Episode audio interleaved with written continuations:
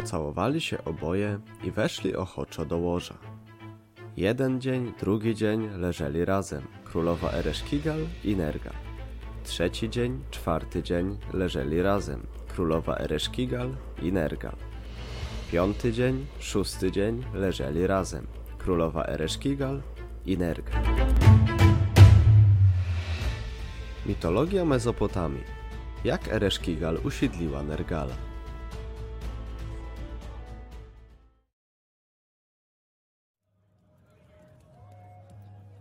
Na mającą odbyć się wkrótce wielką ucztę bogów otrzymała zaproszenie również królowa krainy zmarłych, bogini Ereszkigal. Wysłała jednak swego delegata, wezyra Namtara.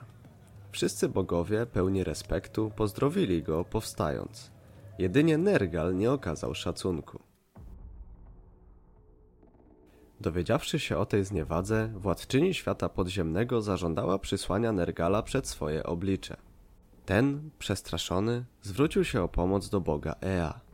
Sprytny Bóg mądrości doradził mu ogolenie głowy, co miało pomóc Nergalowi pozostać nierozpoznanym. Poseł Ereszkigal, nie mogąc odnaleźć odmienionego Nergala wśród bogów, zapowiedział comiesięczne wizyty. Ea doradził więc Nergalowi, aby jednak udał się do bogini, ale z siedmioma parami strażników. Każda para miała pozostawać przy kolejnych bramach i trzymać je otwarte, aby wspomagać Nergala w odwrocie. Po dotarciu do pałacu Nergal stanął przed królową. Najpierw na jej widok stracił odwagę, ale szybko ją odzyskał. Chwycił Ereszkigal za włosy i chciał uciąć jej głowę. Zrezygnował ze swojego zamiaru dopiero wtedy, gdy bogini zaproponowała mu małżeństwo i tron krainy bez powrotu. Wówczas udali się do łoża. Uwolniwszy się z objęć bogini, Nergal otrzymał od niej prawo opuszczenia świata zmarłych i powrócił do niebios. Gdy Nergala ujrzeli bogowie Anu, Enlil i Ea, byli pewni, że królowa będzie szukała kochanka. Zadecydowali, że powinien zmienić wygląd i Ea uczynił go łysym, zezowatym i kulawym. Zrozpaczoną po stracie ukochanego Ereszkigal wspierał Namtar, który zaproponował, że sprowadzi Nergala. Bogini na to zezwoliła, ale ostrzegła, że jeśli Nergal do niej nie powróci, wyśle wszystkich zmarłych, by zjedli żywych. Namtar udał się więc na podwórze Anu, ale nie rozpoznał tam Nergala. Po powrocie, składając królowej raport, wśród napotkanych bogów wymienił łysego, zezowatego i kulawego.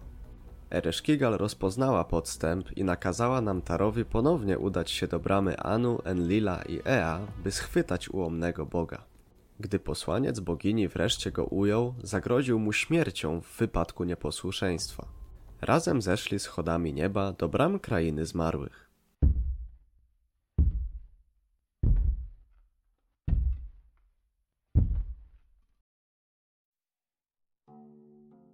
Przy każdej bramie pozbawiano Nergala kolejnych atrybutów. Przy pierwszej bramie oddał swój tron. Gdy Bóg dotarł do królowej, ściągnął ją z tronu za włosy i znów spędzili siedem dni w łożu. W siódmym dniu nieobecności Nergala w niebiosach, Anu zdecydował posłać swego wezyra do Ereszkigal z postanowieniem, że Nergal będzie z nią mieszkał na wieki.